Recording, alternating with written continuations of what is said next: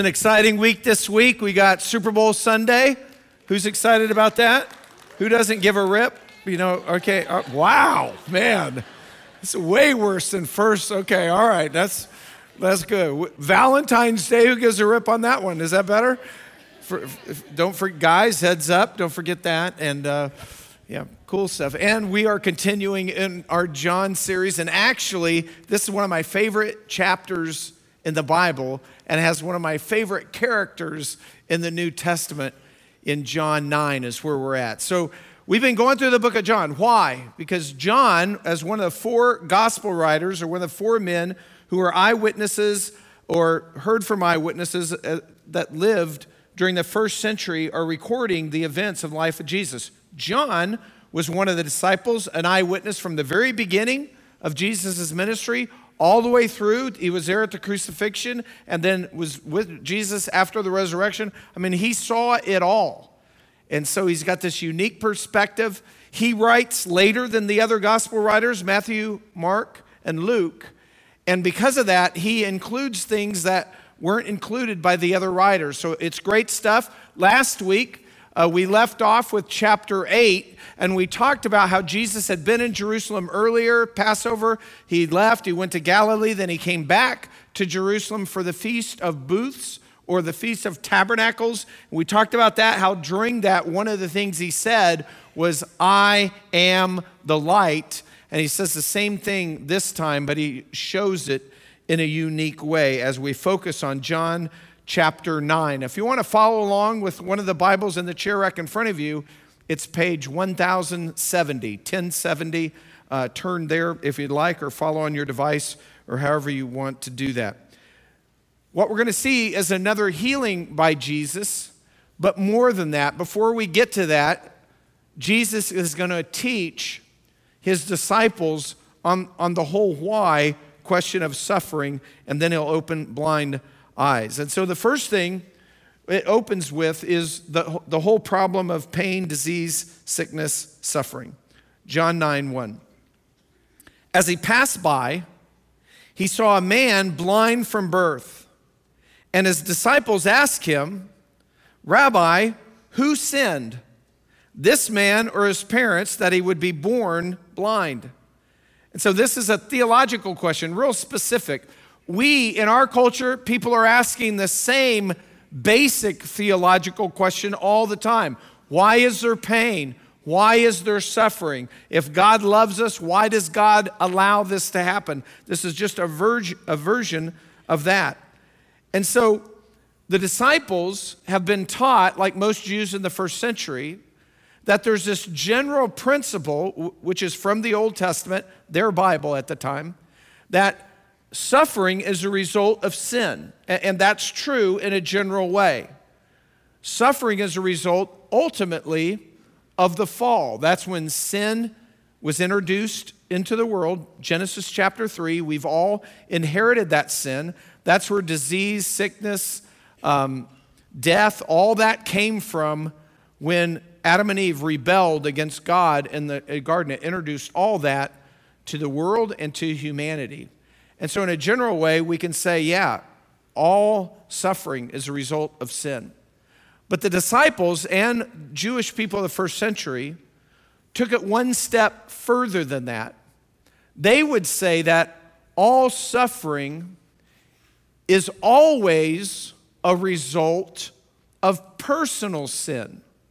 And now the Bible teaches us that suffering can be the result of personal sin. But it's not always cause and effect that way. And so, but they took it as that's always the way it is. And so, because they, they looked at it, because the disciples and the Jewish people in general in the first century went beyond biblical truth to say that suffering was always a result of personal sin, that, that caused an issue. So that's what has come up. And so they ask a question.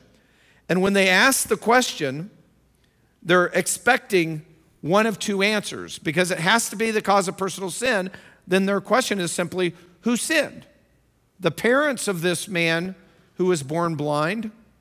Or did the man sin himself, which then he would have had to sin either in utero or that God knew he was going to sin in the future And so they're asking, which was it, one or the other? And they're expecting one of two responses in, in the answer. But here, Jesus takes this opportunity to correct their theology, and we see that in the next verse, verse 3.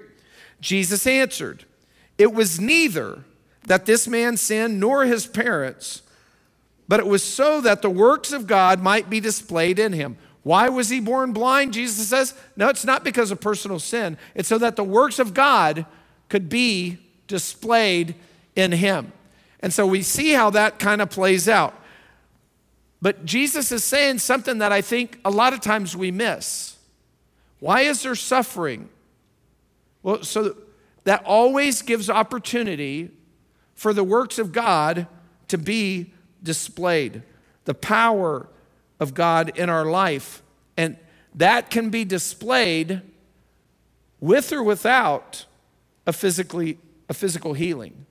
That could be displayed just by suffering, pain, loss in our life. The way we respond to that as believers can show the power of God and just in how we handle it. I see that here at Grace all the time. Pain, let me say it another way, and suffering and loss gives every believer an opportunity to display the power of God. Because people look at you to see how you handle that, and they'll either see you kind of falling apart or whatever, or they'll see the power of God in your life. And, and, and one other thing and this is whether you're healed or not. That's the point is, if we're not healed, we can display the power of God. And by the way, every believer, every believer will eventually be healed of any physical issue they have. I mean, sooner or later, that's what's going to happen in eternity. It's only a matter of time. So Jesus heals. Verse 4. Here's what he says before he does that, though. He says, We must work the works of him who sent me as long as it is day. Night is coming when no one can work. While I am in the world, I am the light of the world. So here Jesus is just saying that his earthly ministry is limited. He's the light of the world. He's said that twice. And while he's on earth, the light shines the most brightly.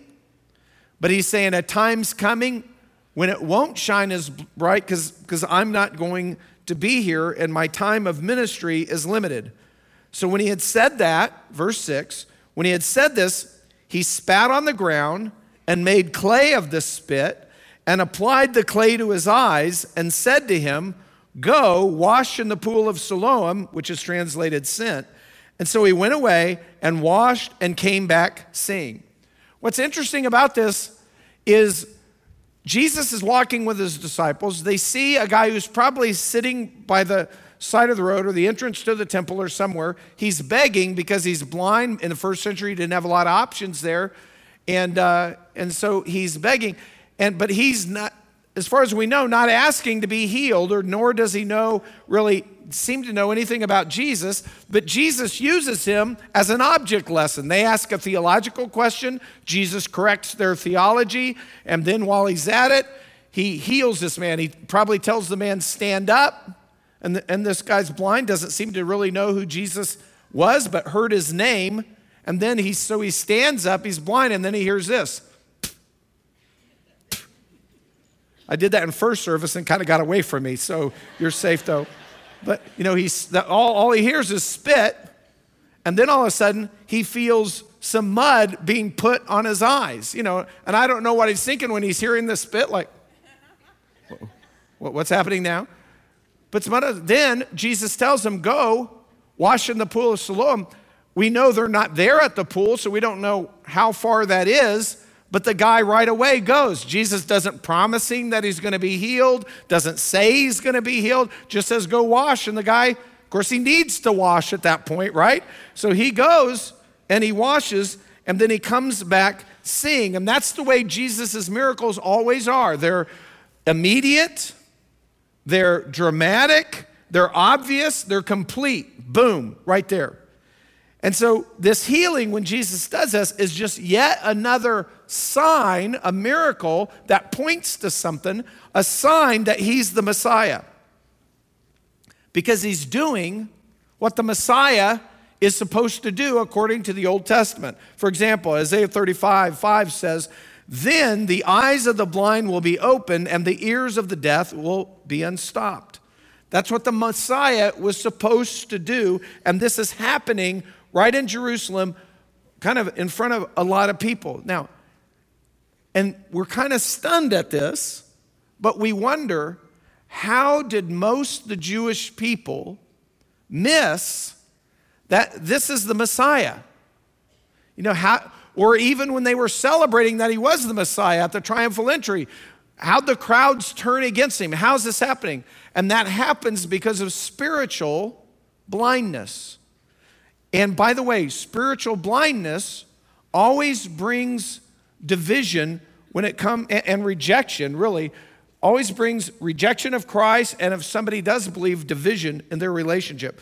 And so then the rest of this event as it's documented for us we see these different reactions of the different groups.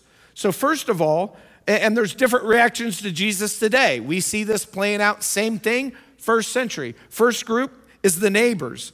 And their reaction is sort of confusion but also division. They're kind of arguing with each other, a little debate.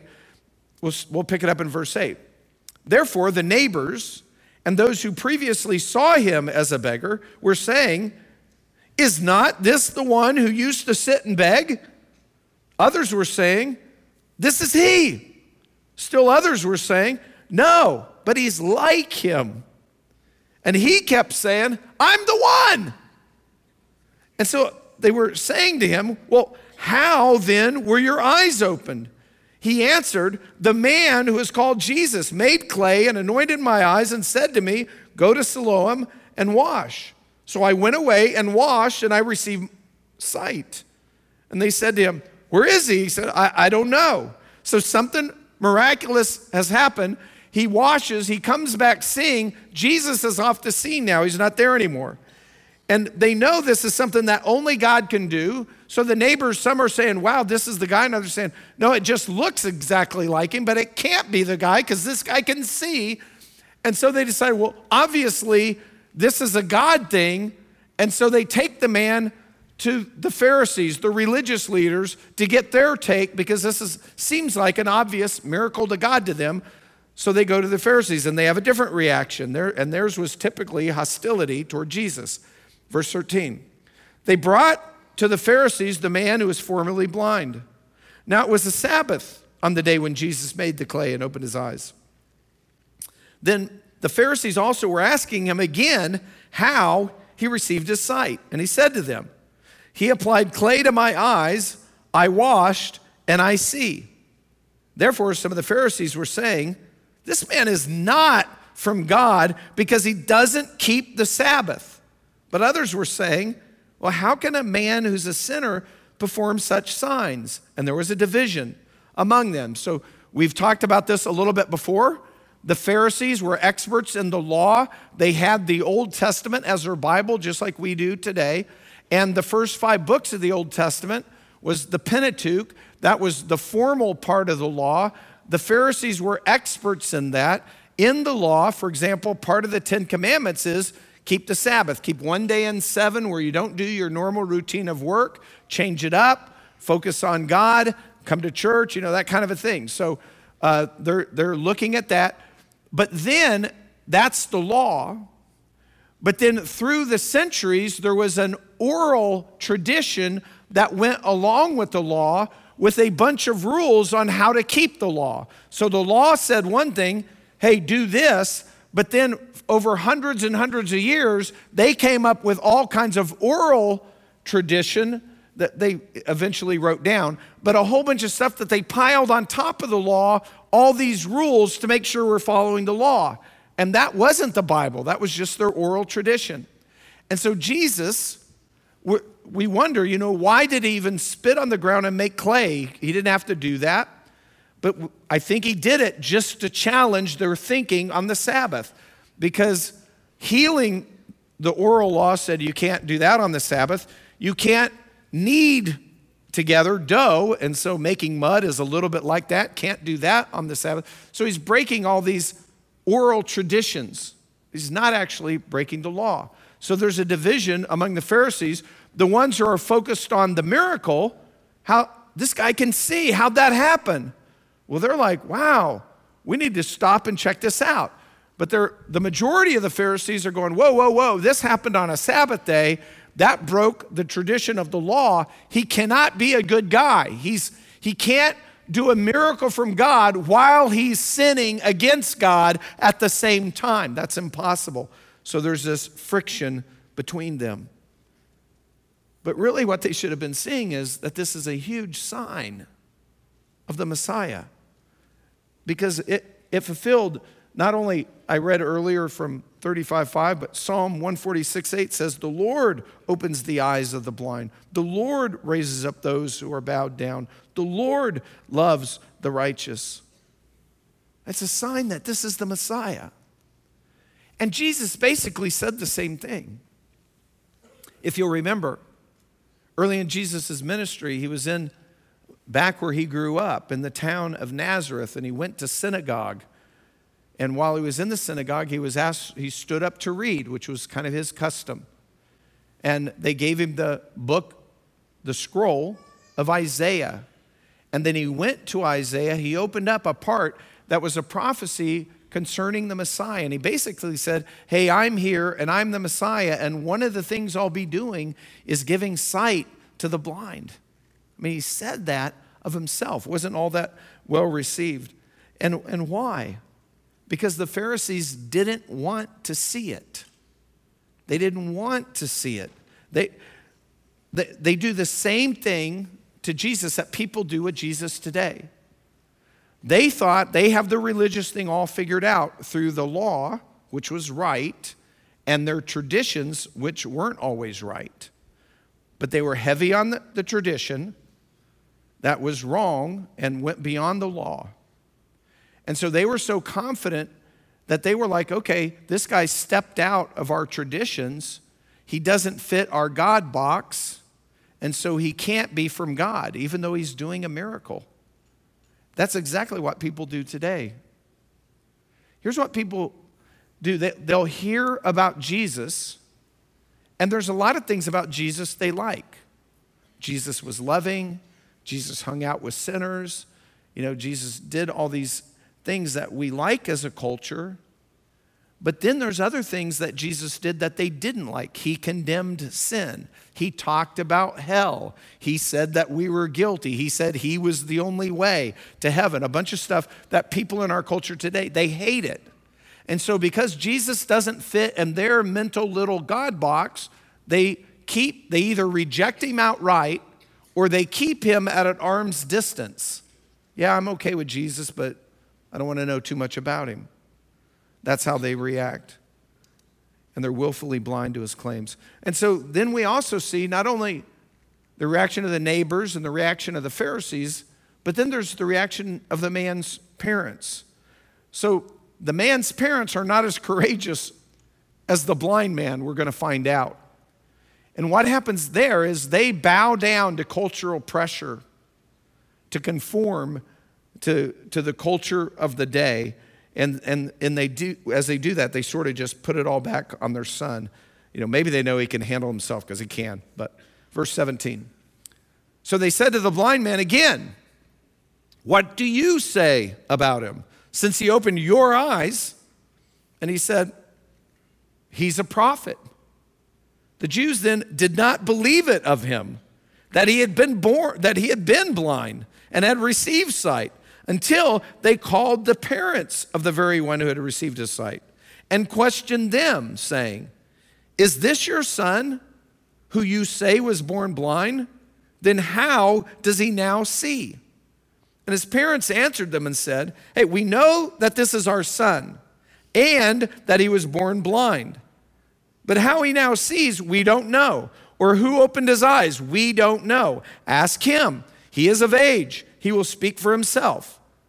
And the, the text continues His parents said this because they were afraid of the Jews, For the Jews had already agreed that if anyone confessed him to be Christ, he was to be put out of the synagogue. For this reason, his parents said, He's of age, ask him. So the parents are put on the spot. They affirm their son's identity.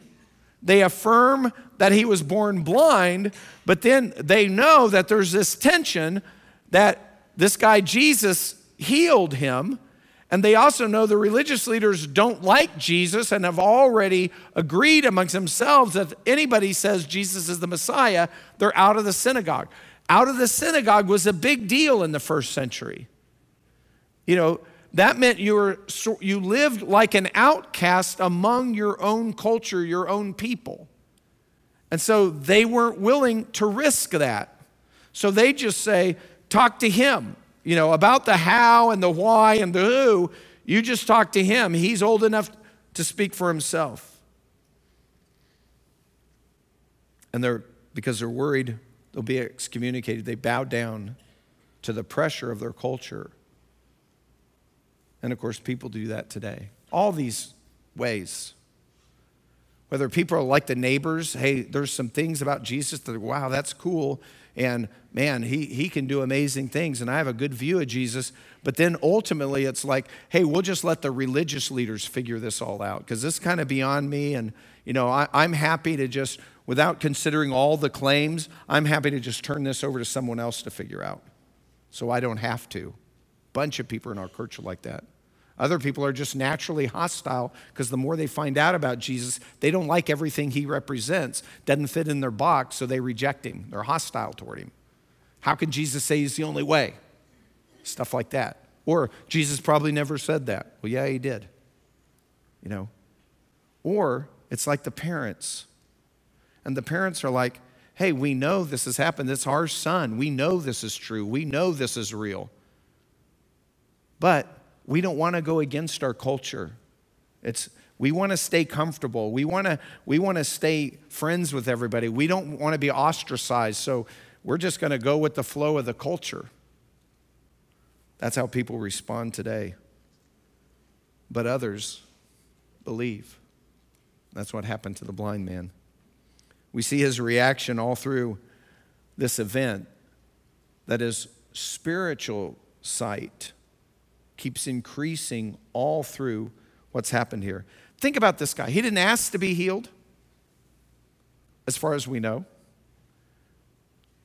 Jesus spits, makes mud, sticks his eyes, says, Go wash. He go, we don't know how far that is, but it wasn't close. He goes and washes, comes back seeing, but there's no Jesus anymore. He's gone.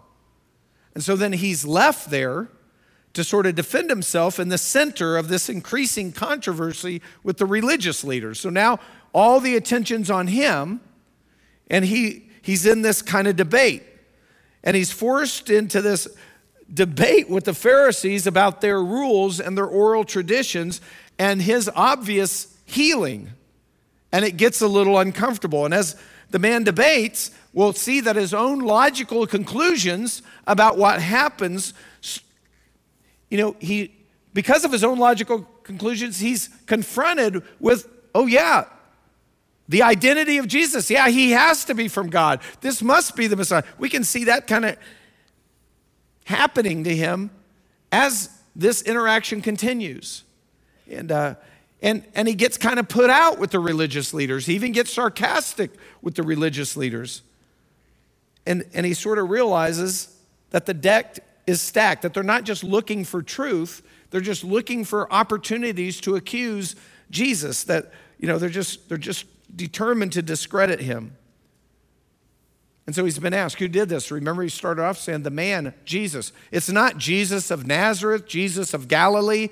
It doesn't seem like he knows much about it. He just caught his name. The man, Jesus. That's all I, that's all I got. Where is he? Don't know. And then, well, who do you think he is? Well, he, he's got to be a prophet.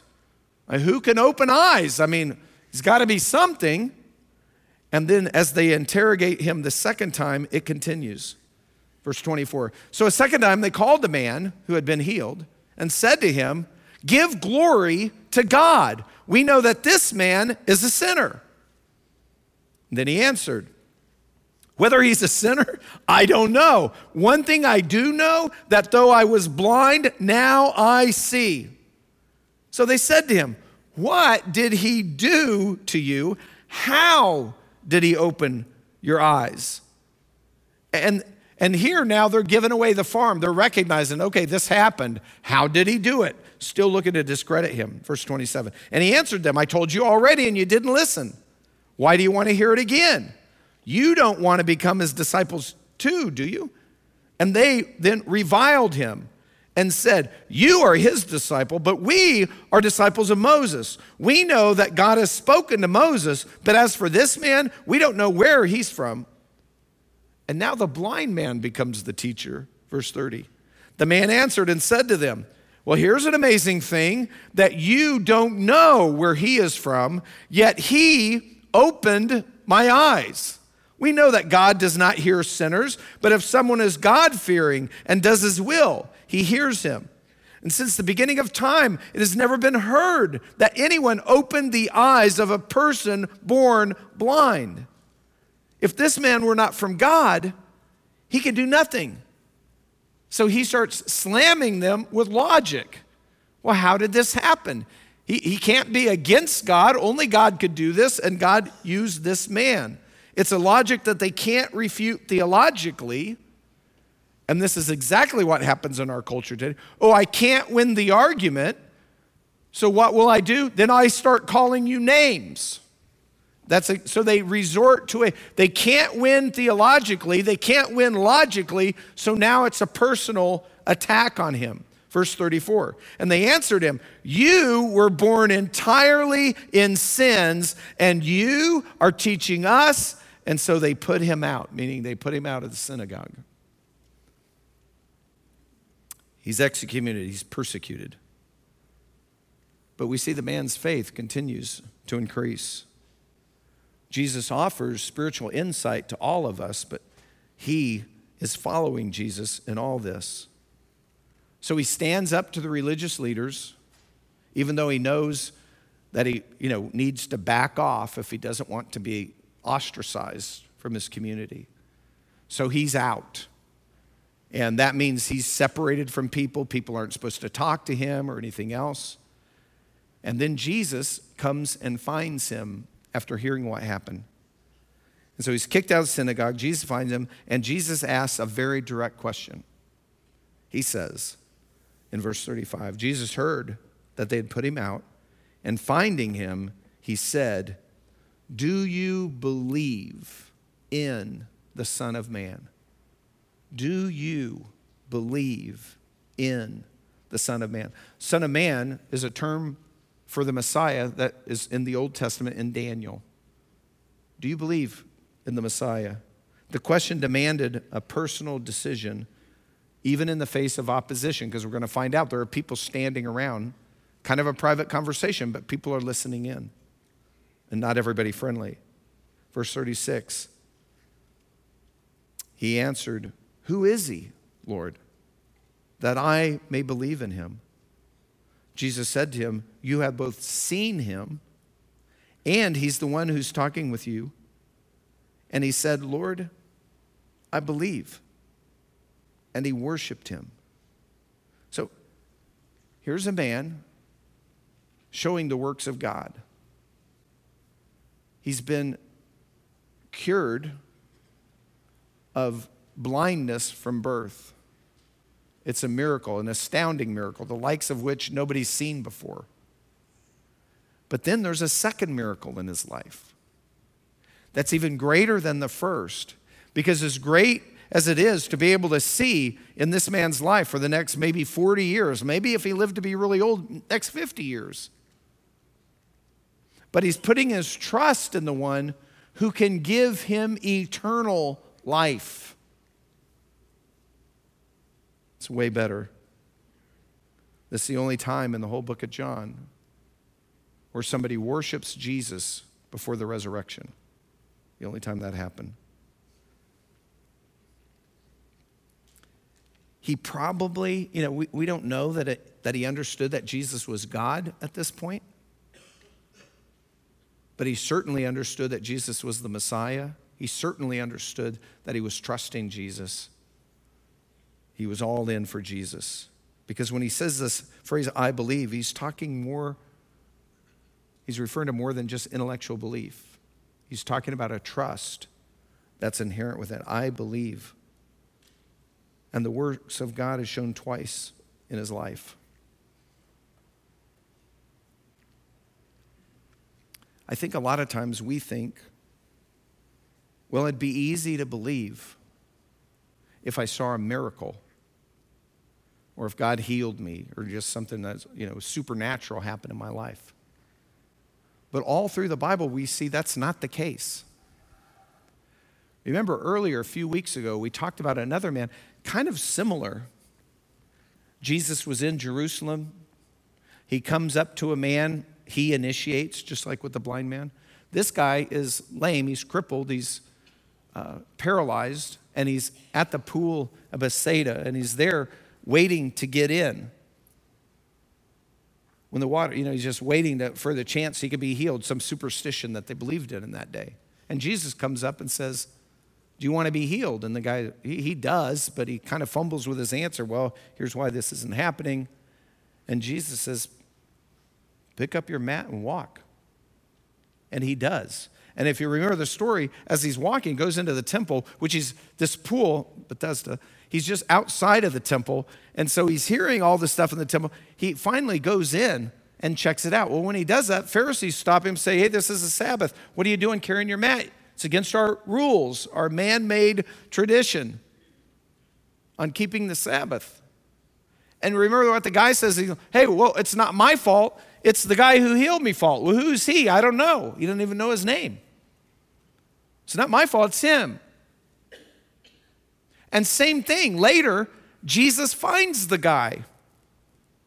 And then something's going on there that we don't know. Jesus tells the man, Be careful. If you keep on sinning, something worse is going to happen to you. Well, we don't know what was going on there exactly, but Jesus knows he's doing something sinning, maybe just his attitude toward Jesus. I, I don't know. But then after that happens, the man learns Jesus' name. And what's the first thing he does is he goes to the religious leaders and says, Hey, the man you're looking for, his name's Jesus, and he's right over there. Two men kind of similar situations. Both received a miracle. One is antagonistic toward God, one believes. That's what the Bible's telling us. That's not the only story like that. We keep thinking, hey, if there's just more evidence, I would believe. I think God's given you enough evidence already. Look around creation, life. Doesn't happen by accident. We see the courage. Here, here's the problem. Ultimately, most people reject Christ. It's what the Bible teaches us. It's what we see around us every day.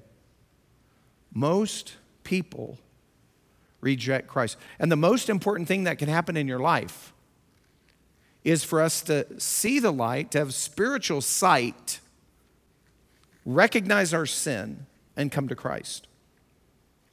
And it's like a battle all the time around us. So, some of you are, again, who, who's planning on watching the Super Bowl? Even if you don't like it, who's what? Okay.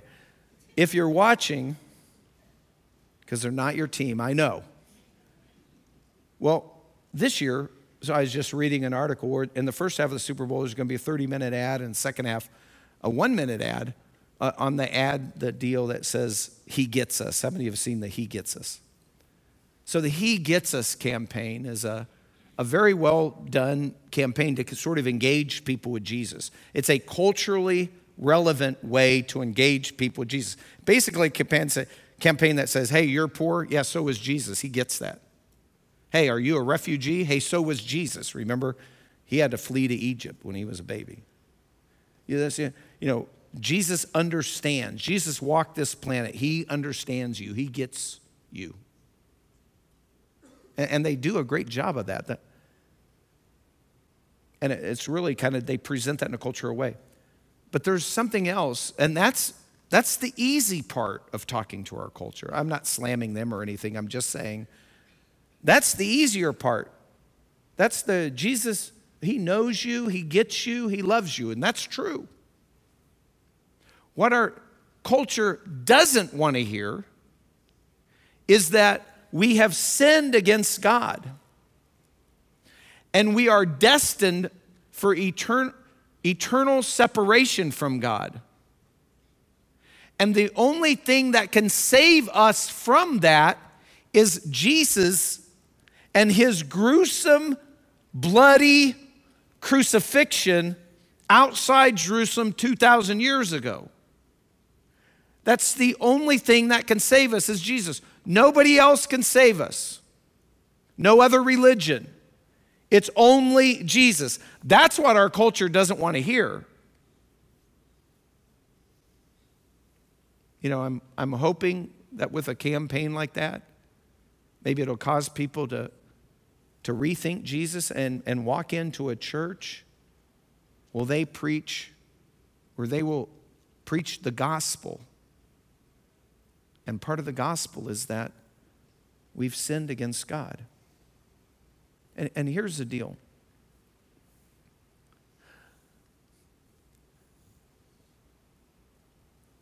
What I fear the most, I've said this before to a lot of you,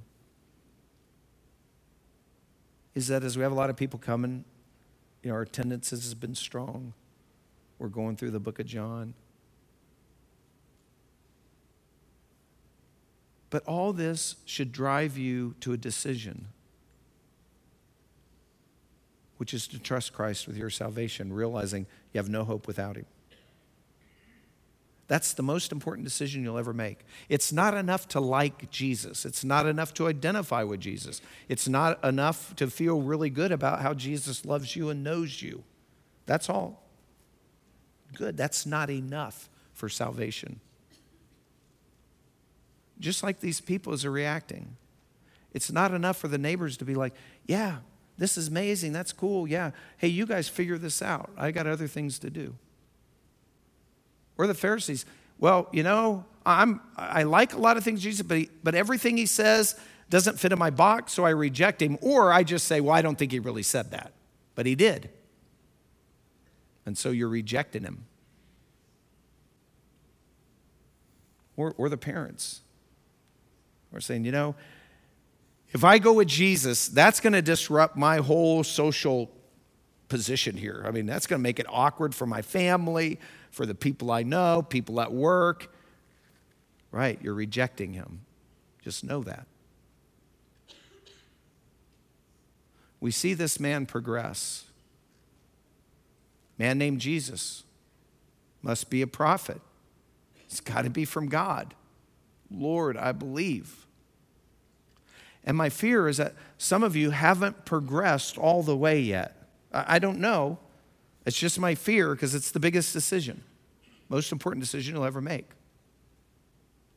And so I asked Luke to have everybody fill out a card because once in a while I think we need to stop and reflect and make sure we get this right. And so I don't want to stick you in a category, but what I want you to do is I want you to self identify. For your good, it will help us too, but mainly this is for you to self identify where you're at with God. So if you have the card, I'd like you to flip over to the blue side. We, we do this once in a while if you've been here before uh, for a long time. And at the bottom of the blue side, there's A, B, C, D, and a place where you can check it. Here, here it is up on the screen. So. And so I want you to self identify where you're at with God because all of us, there's only four options. So all of us fits in one of these options, so you tell me where you're at. So we're going to use A, that stands for before today, before this service ever happened, you walked in here and you already believed in Jesus, but not just believed he existed, you already came to the understanding that you've sinned against God, that Jesus died on the cross for your sins, and because of your trust in Him, that's the only thing that saves you from separation from God forever. You know you've done that. And you can think back to a time when that happened, and you should be able to acknowledge that since that time, your life has changed and you've grown closer to God. If that's all true of you, A, check it. B is, hey, I, I believe in Jesus. I believe he is who he said he was. Don't know if I've done all that yet the way you said it, but I believe.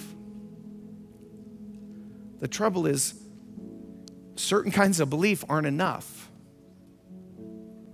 Put your trust in Jesus alone for your salvation as the only way to be saved from the just and right consequences of your personal sin. And if you're ready to do that now, I'm going to lead you through a, short prayer. Really, it's the belief, but it's good to tell God, right? Today, you can make this a reality in your life forever. Let's bow our heads, just something like this. Father God, I understand, Lord, that you created me, you know me, you care about me, you love me, and you know every wrong thing I've done. And Lord, I also understand that you're righteous, holy, and just. And you're saying that all wrongs have to be punished for there to be righteousness and justice and holiness. And so, God, I understand that I deserve separation from you in hell. That's the right punishment for my personal sins. But God, I also know that you, you love me and even though this punishment sounds extreme to me, you allowed your son to come and bear that punishment on himself so that he pays it instead of me. Somebody has to pay, either me or Jesus. And I'm putting all my trust in the fact that Jesus died for me. And God, I want to follow you. In Christ's name, amen. If that's you today, as far as you know for the first time, mark B if, if you're kind of not there, you're not A, and you're, you don't seem quite ready to go with B, because you're still kind of figuring things out, then you're considering it. Yeah, I got to think about this. Check C. Let me think about it. I'm considering. Or if you're here and you're just like, man, when are we out of here? I'm tired of this. I've heard all this before. I don't want to believe in Jesus. I don't buy the Jesus thing. Don't buy the Bible. Don't buy any of this. D, we appreciate your honesty. We would just we just think it's important. I think it's important that you stop and think through exactly where do I stand with Jesus. Because you notice there what he said? Did we get to that? Where he said, verse 39, and Jesus said, For judgment I came into this world, so that those who do not see may see, and those who see may become blind. And those of the Pharisees who were with him heard these things and said to him, We're not blind too, are we? And they're probably expecting Jesus to say, Yeah, you are.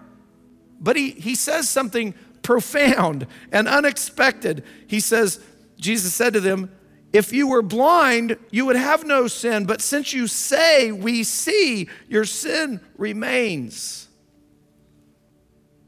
Because they thought they had it figured out spiritually. But they missed Jesus. They're going to die in their sins. That's what he's saying. How about you? Most important decision